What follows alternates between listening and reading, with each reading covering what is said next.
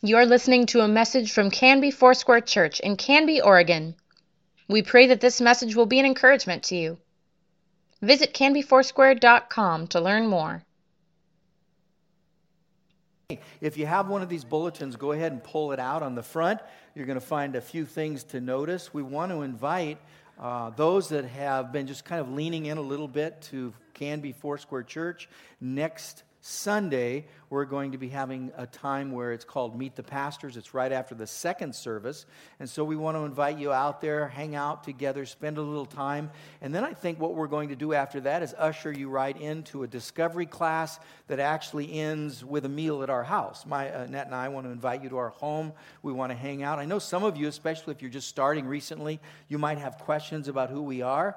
Uh, I don't blame you. I would too. And so we want to make sure that we help satisfy some of those questions and uh, get you into a place where we help answer those questions for you. So you're going to look at this. You have Meet the Pastors. We have a Wednesday night for women that's going to be beginning pretty soon here. And we also have an internship that we're taking applications for. So we want to invite our young leaders, our, our, uh, our teenagers, to be looking into this, our young adults to be looking into this because this is a great opportunity. The internship is a great opportunity to find a way to really find purpose in your life. And we hear a lot about a gap year. We're hearing a lot more about that. Well, this provides help for you during that gap year. So uh, we want to help you as much as we can, and this is the way that we do it. So, good morning, everybody. Again, we got those announcements out of the way. There are good things going on, and a very happy, happy new year. Um, we are really looking forward to this year. There's a few things that are going on this Sunday and the following Sunday. We're going to take time and wrap up our study in the book of First John. How many have enjoyed First John? I have. I have. I, I, tell you what, one of the things I've discovered about First John, and I, I don't mean to slight any other book or chapter in the Bible, but when anyone says, hey, what's the love chapter? Everyone goes, 1 Corinthians 13. I love 1 Corinthians 13, but if you really want to know the love book, look at 1 John because 1 John really unpacks love for us. And by the way, some of you may not be aware of this, but 1 John, uh, by most theologians, is considered to be his first book written. And so, what happens after 1 John is he writes the Gospel of John. And you're going to find out there's some familiar things there, aren't you? So, what John does is he writes First John and then he writes the Gospel of John to unpack First John. So, if you really want to get more elaborate in your study of First John, then go to the Gospel of John and you're going to hear him talk more about this love that, that, that, God has given so lavishly bestowed upon us. He talks about that all the time. That's his theme. That's the man. John talks a lot about love. And so, just so you know, this is, a, this is something that you can continue to dive into, you can study and look at. And I really do this. I love to enjoy uh, the start of a new year, the sense of exciting possibilities ahead. But here's what I want you to keep in mind. I said this last week good starts are good, but good finishes are even better.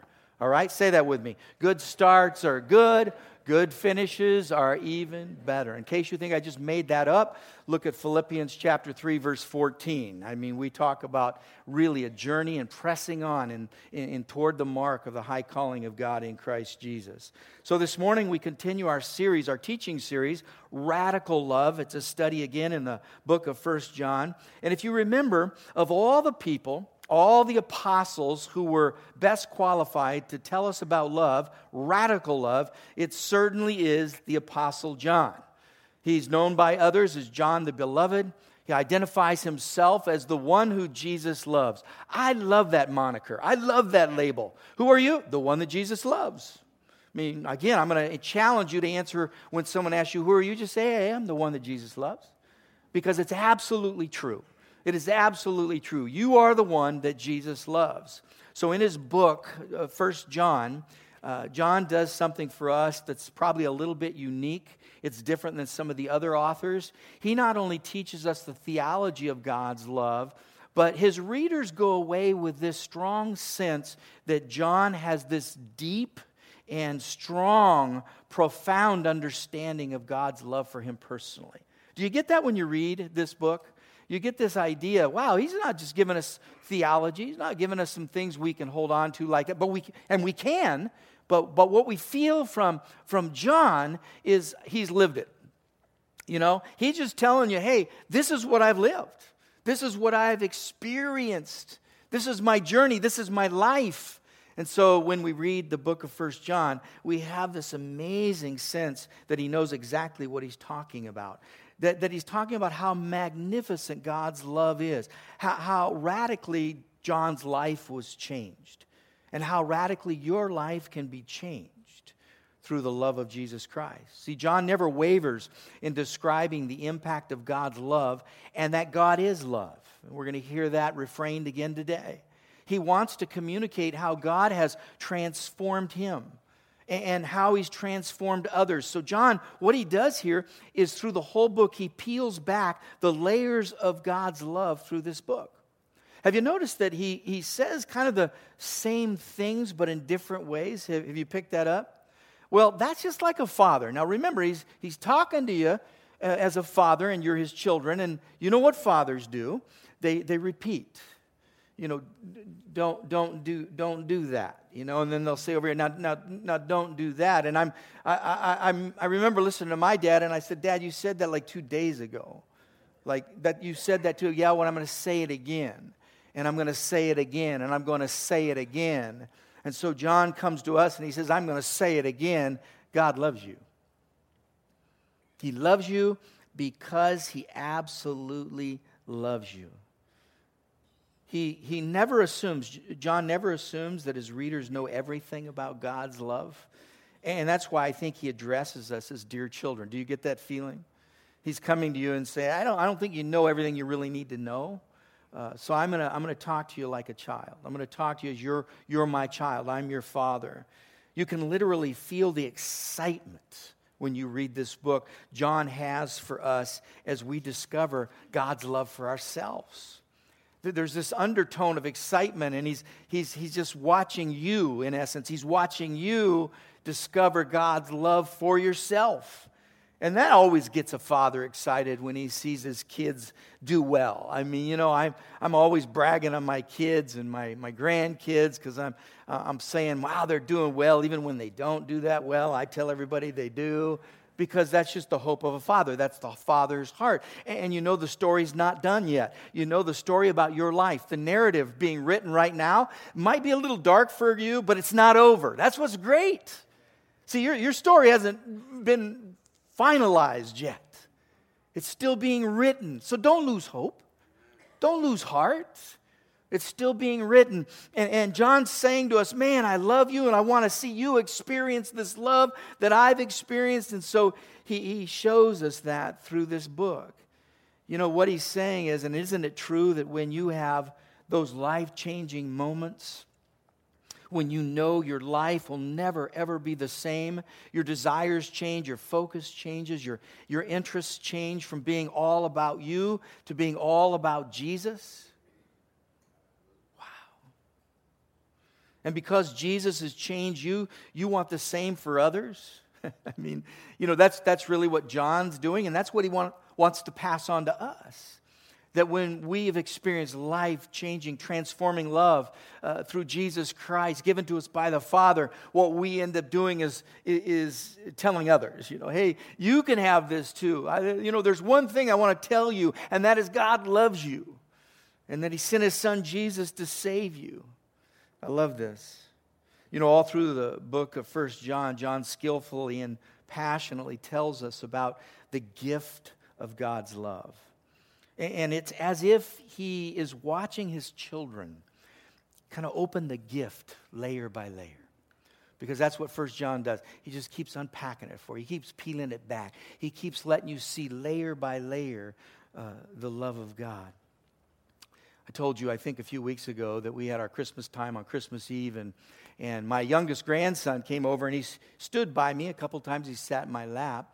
I found out pretty soon that he was the designated present opener. And uh, so he sat on my lap and he wanted to open all my presents. And I wanted to help him a few times, and he looked at me and said, No, no. So he, he, he, he's unwrapping these presents. I got, a, I think, a picture up here, Kathy. You can show that. He's unwrapping these presents. Now, now, look how focused this kid is. And, you know, there's a few reasons you need to see this. One is because he's cute and he's my grandson. But he's actually doing something pretty productive here. He did this for probably an hour or so. That he would take people's packages and he would methodically just start to unwrap. He wouldn't tear them, he wouldn't pull them apart, but he would just start unpacking it and layer by layer by layer. After a while, I wasn't even really caring what was in the package. I was just having fun watching him open the package. You know, maybe that's just a grandpa's view. It's like this kid is getting a whole lot out of just discovering, just pulling the package back, just pulling the wrapping off, then, then taking the ribbon. He figured out how to pull the ribbon. He pulled that off. And then he figured out how to, to open it and, and, and then get into the present itself. And, and the joy that I had watching him do that, uh, especially for my presents, that was fun. I didn't, need, I didn't need to open. I've opened a lot of presents, but I, I want him to experience what it's like to open that present. See, see, John's doing that with you. He said, I want you to know what it's like to be on the journey and this discovery of finding out about how much God loves you every single day, every single moment. He keeps talking to you about God's love, and you're just kind of peeling the, the package back and, oh, look, look here, the present. Oh, look here, the present. But, but it's that journey of, of finding out what it is to know that God loves you. Jesus said this. He said, As the Father has loved me, so I have loved you. Now you remain or abide in my love. The Gospel of John, chapter 15, verse 9. Now, I want you to look at 1 John chapter 4 with me for a minute. If you have your Bibles, you can pull out your Bibles, open them up to 1 John chapter 4. Uh, 1 John is toward the end of the Bible, 1st, 2nd, and 3rd John, right, right before Revelation, so you can find your way there. If you don't have a Bible, we have some Bibles in the seat pockets in the building around this place, so you can pull one of those out. We also provide the scripture on the overhead. But we're going to look at 1 John chapter 4, verses 13 through 21. Mark left us off there last week at verse 12, and so what we're going to do is pick it up today. It's here that John really continues to unwrap God's love for us. And that's in John 4 13 through 21. Now, listen, I want to I wanna do something. While you're turning there with me in, in chapter, uh, 1 John chapter 4, I, I want you to keep something in mind. It's important that, that whenever you open God's word, that you're intentional, you keep some things in mind. It's important that we understand the heart of what the author's saying here, and, and I think you're picking that up with John and what he's writing us and what he's talking to us about. But when John talks to us about love, God's love for us, it's a radical kind of love. I want to come back to that. It's a radical kind of love. It's a love that goes way, way beyond our normal. It goes beyond our human understanding of what we think about love. It is really, it's a love that moves from emotion into motion. See, that, that, that's true love. Sometimes we, we just define love and our understanding as it's an emotion that I have, it's a feeling that I have. And listen, that's not wrong. In fact, that's probably accurate and true. It's just not complete. See, it's not complete. God understands that. He created emotional beings. That's the way we've been created. Why? Because He has emotion. So God has this emotion. But what does he do? He puts it into motion. See, he completes it for us. And that's, that's really what you pick up here. He does it so much so that you can't use the phrase God's love without using the word sacrifice. S- say sacrifice. I mean, you, you can't talk about God's love without talking about supreme, ultimate sacrifice. See, I, I want to talk about love. I want to talk about love in a lot of different ways, but please don't bring in that word, that S word, sacrifice, because that means it's going to cost me something, it's going to cost others something. But John makes it very clear that when you talk about God's love, you must keep in mind and use the word sacrifice. And he says that going back again to his gospel when you look at John 3:16, for God so loved the world that he put it in motion, took it out of emotion, put it into motion. How did he do that? He gave his only, one and only Son, that whoever believes in him, they would not perish, but they would have everlasting life. From emotion to motion. See, that's, that's true love. That's, that's agape love. So here's what John says in 1 John uh, 4, verses 13 and 14, as he continues to press home that God's love is more than emotion. This is about love in motion. And he says this By this we know that we abide in him and he in us, because he has given us his Spirit and we have seen and testified that the Father has sent the Son as Savior of the world. What he felt in his love to you, he says, I'm going to put it into motion.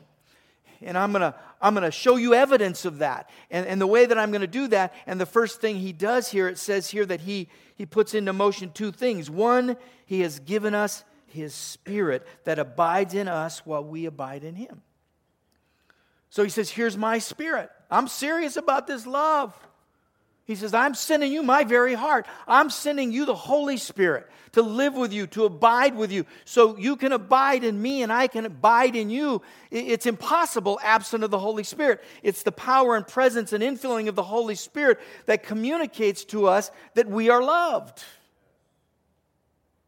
And so, what does he say? He says, I'm not going to just talk about love. I'm not, I'm not going to just feel love.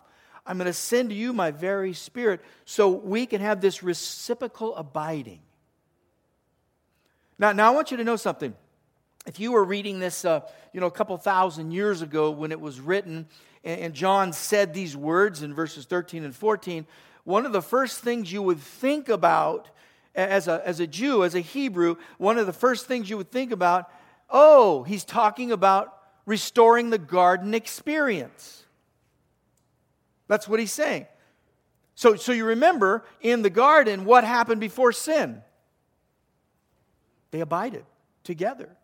They spent time together. They had fellowship together. They had relationship together. And, and that's what they did in the garden. And then, and then sin enters. And it fragments, it destroys, it separates this relationship that they had with God. It's, it's not the same anymore, it's gone. And so, what John is saying here, Jesus came to restore that abiding. To, to restore your relationship with your Father in heaven through Jesus Christ. He says, Now we have the freedom. He abides in us, we abide in Him. There's no safer place to be on the planet than to, to have this kind of experience. He's saying, I'm restoring what was lost, what was broken, I'm restoring it through my spirit. It's the kind of abiding that, that makes possible God's love for us and our love for Him. It's this abiding that, and hear this, it's this abiding that eliminates what is so pro- profoundly evident today, eliminates loneliness. Wow. You know, loneliness, loneliness has always been a, a plague of, of mankind.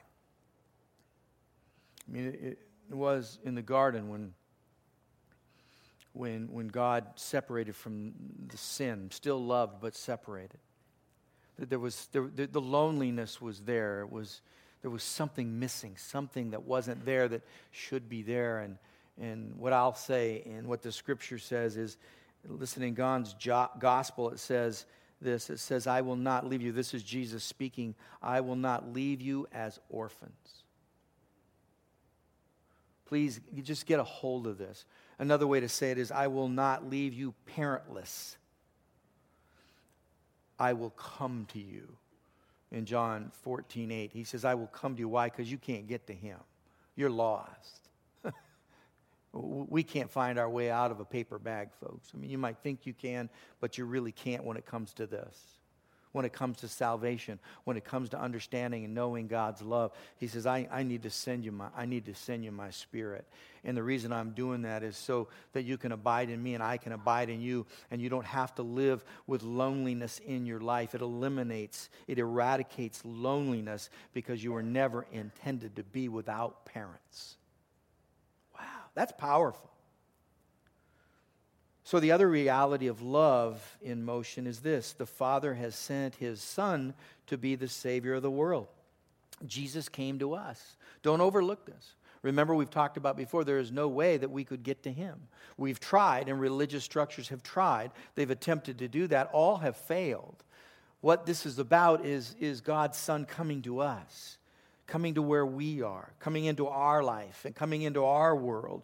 Jesus, in his own words, said, I came to seek and save the lost. He's here to seek us, to save us.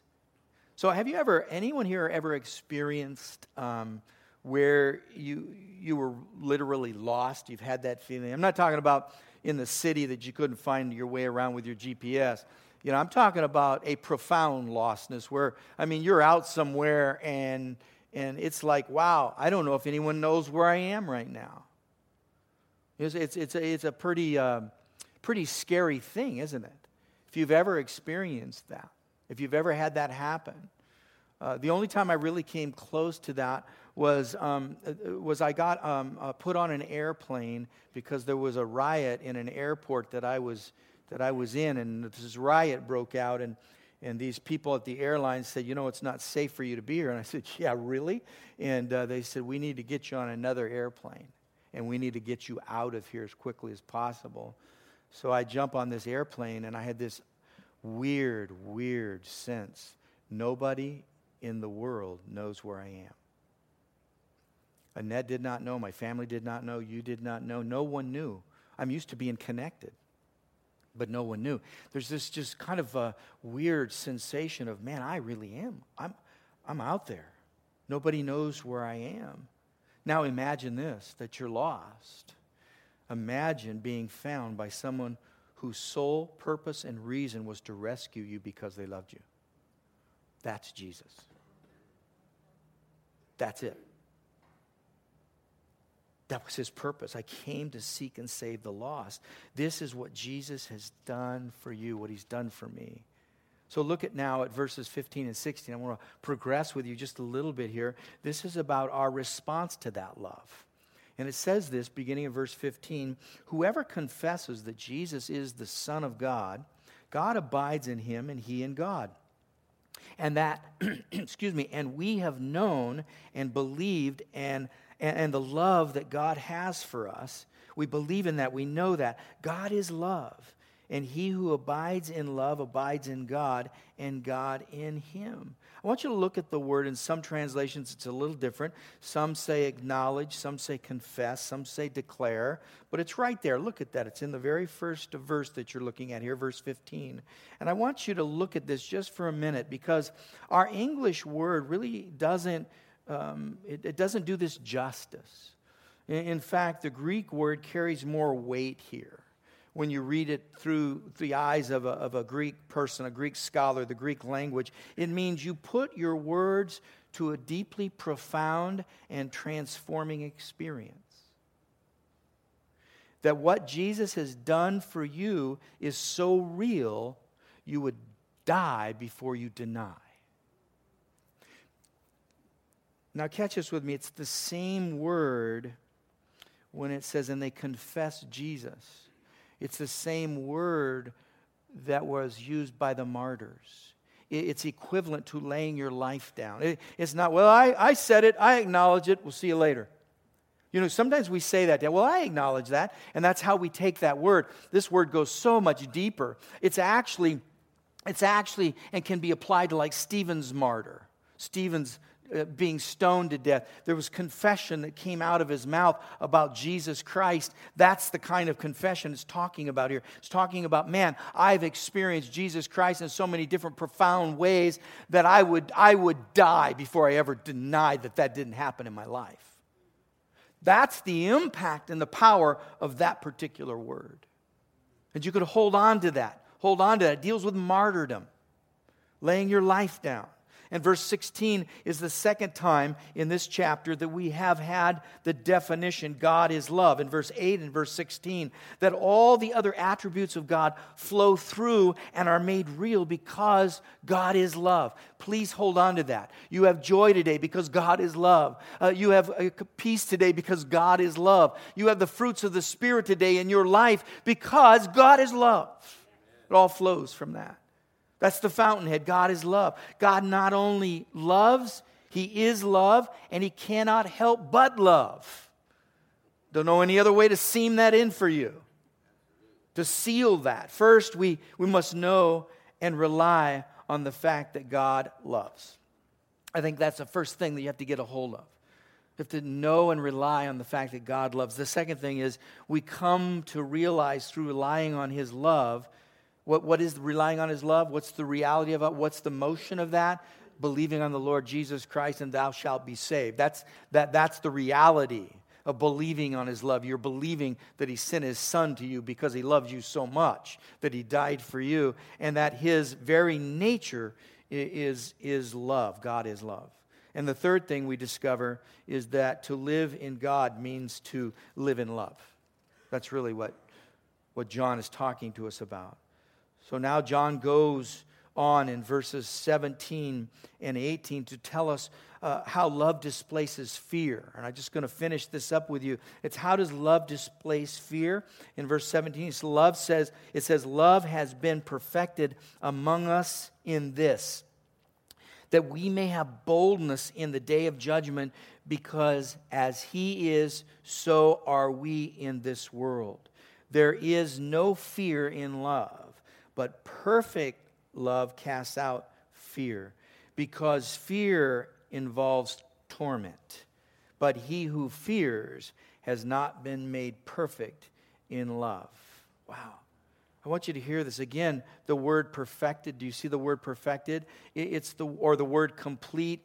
It, for us, it means that love is being made complete, that it's in process. The root word there is the word teleos. It's the word that Jesus spoke when he was on the cross, and he, he, he said, it is finished. It is perfected. It is completed. You can't add or take away from this sacrifice. It is the perfect sacrifice for your sins, and it's found in Jesus Christ. It is teleos. So here is the making of teleos, being made perfect. There's a process that we go through.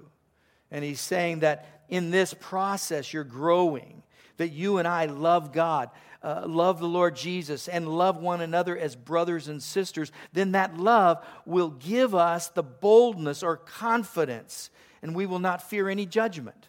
Now, he's talking about the end day that when you stand before the throne, because you have had love, you've allowed love to be perfected in you through Jesus Christ, through his Spirit, there's a confidence that you have, not a cockiness. It's a confidence that you believed and you relied on the Lord Jesus Christ and the fact that he loved you. And the same would hold true with anything you face today. When you understand the love of Jesus Christ, the judgment, the criticisms, the things that come your way that really hurt, you know what I'm talking about? And they hurt us all, and we can't say they don't. But what we can say is, you know, in Jesus Christ, I have confidence in His love, and in His love, He's shown me who I am and who my purpose is in life. And that criticism, that shame that comes my way, it, it starts to get extinguished because of the love of God growing in me and the love of God that, that's growing in you. Listen, fear is the enemy of our soul. You know that, don't you? I mean, it's the ancient enemy, it's the ancient demon of your soul. And, it does everything it can to keep you from enjoying your salvation. So, what would be the what is the opposite of love? People might say, well, the opposite of love is hate.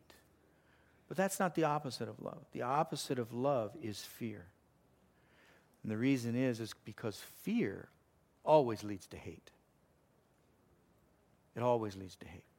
Fear when it grows, fear when it's allowed to breathe, fear when it's nourished by, by vain imaginations, when it's, when it's encouraged by, by things that you're doing in life, that fear will always lead you to despise someone, something, and maybe everybody ultimately. You can always trace it back to fear. We are people who have been birthed into a world where there's fear. That's why the most repeated phrase in the Bible is Jesus telling God's word, telling you and me, do not be afraid. So, what I know here is that perfect love casts out fear, takes away fear. And John finishes here in verses 19 through 21 by giving us a recap. He says, Now, I don't want you to forget this. you remember, it's a dad, okay? Hey, hey, I don't want you to forget it. Hey, hey have, you, have you followed me in this lesson? Yeah, that's what he's saying here. Let, let, me, let me come back and repeat some things to you. He summarizes love here in verse 19. It says, We love him because he first loved us. Just bathe yourself in that for a while. Just let your soul bathe in that. Let your soul get soaked in. Let that soak in. We love him because he first loved us. Wow. If someone says, I love God and hates his brother, he is a liar.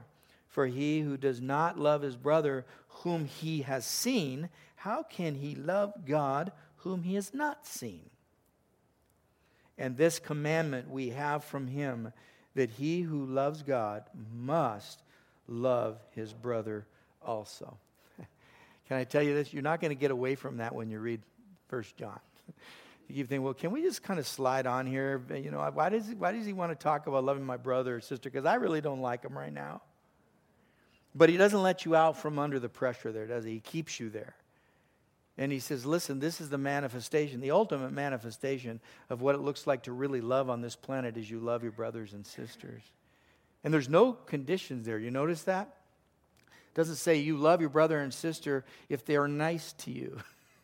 Well, you love your brother and sister if they gave you a lot of gifts for Christmas, or you love your brother and sister because they're loaning you a little money here and there. You love your brothers. No, it says love your brother and sister. End.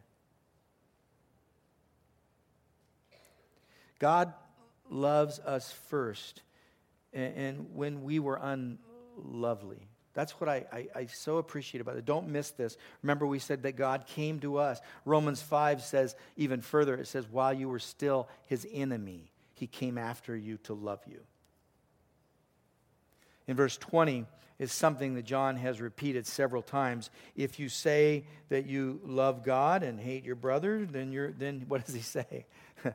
you're a liar. Man, that's that's strong language. If I said that every Sunday like he did, there might be three of you left in the room. You know, it's just not, yeah, it's not a real good, yeah, it's not, not a great way to start a, a sermon or end a sermon, but it's true. When John says this is, he, when he says this, he's striking at the heart of hypocrisy. Can you hear? I want you to see this. He's striking at the heart of hypocrisy right here. You can say that you love God. You can do all the religious things to make others think that you love God. But where it really is going to show is how you love your brother and your sister. See, he's, he's really wiping us out here. He's saying you can go through all the fancy motions and look like you're really a religious person, and you can pray out loud and lift your hand and sing songs and do all of that people say, wow, that person really loves God. Well, maybe not if they don't love their brother, they don't love their sister. That's what he's saying. God's love for us and in us really sets us free to love our brothers just as God has loved them. He really has. There's something I want to do just to finish this morning. Last week, uh, when Pastor Mark was talking, he was talking about how often we set goals that kind of have everything to do with us. you know, the goals that we set for New Year's about me, you know, not eating something or, uh, uh, you know, not eating sugar or candy or, you know, uh, losing weight or going to the gym or walking 10 miles or doing all those kind of things. But typically all roads lead back to me. What real love is, is when those roads don't lead back to you all the time, that it's really not about you. So I thought it'd be a, a, good thing for us to do today, and that we have these connect cards. You can see them right in front of you. This is what, what I want to you. Uh, this is what I want to ask you to do today. Is that you would fill out this connect card and commit to pray for a brother or sister. It's not about you. It's not about you know our goals right now. It's really about, Lord, I want to pray for a brother and sister, or brother and sisters, or maybe it's multiple brothers and sisters. And when I say that, it can be in the faith, it can be people that are in your family, people that you know, friends, you get the idea. But you would write their name down. And what you would do is you would sacrificially pray for them. You know how we know when we really make headway in our relationship with the Lord? Do you know how we know we really grow in our faith?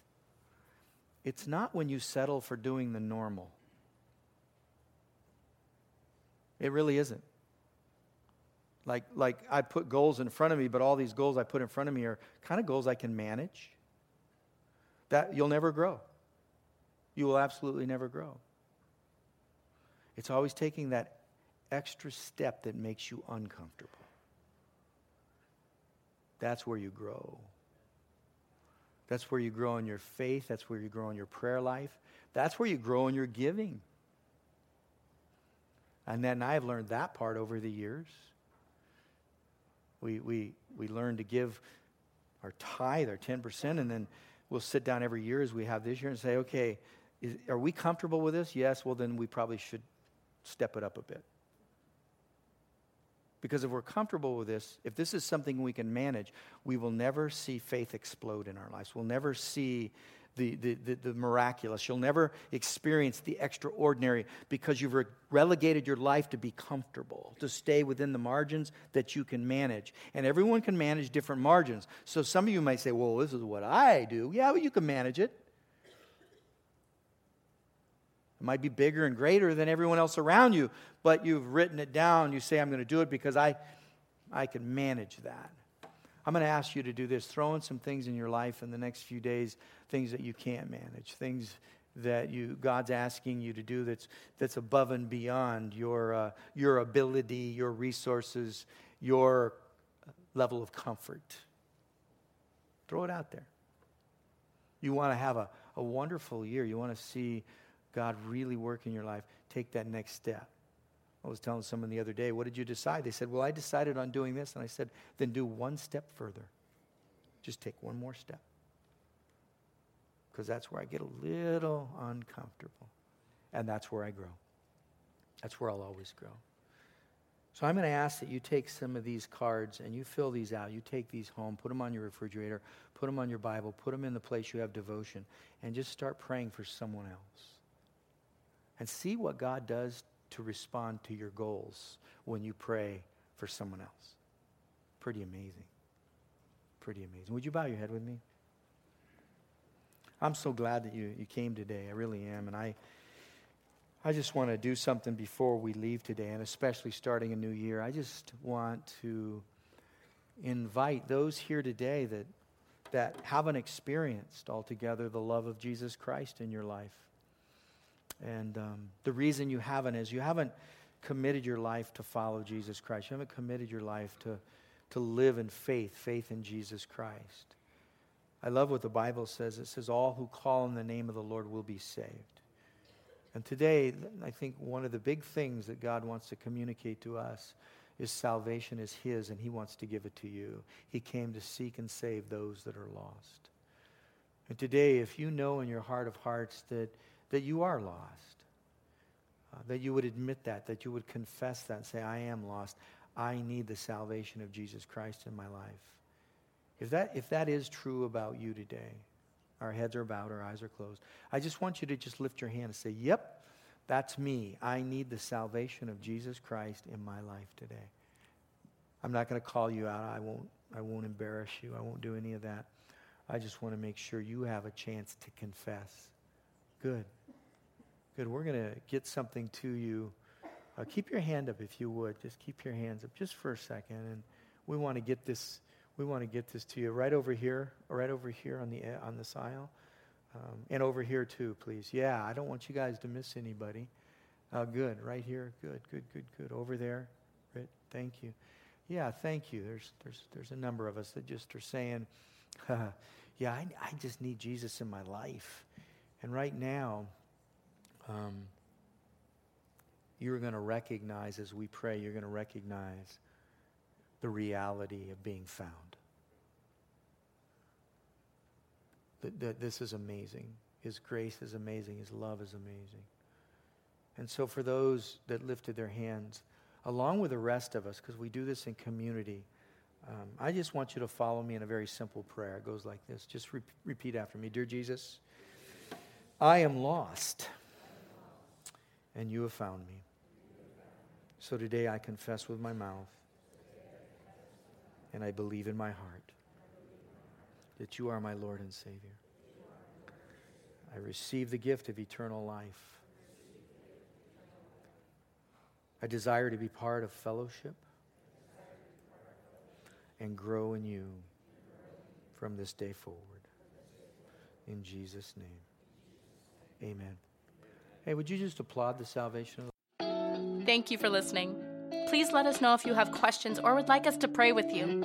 You can contact the church office most weekdays at 503 266 4444 and anytime through canbyfoursquare.com.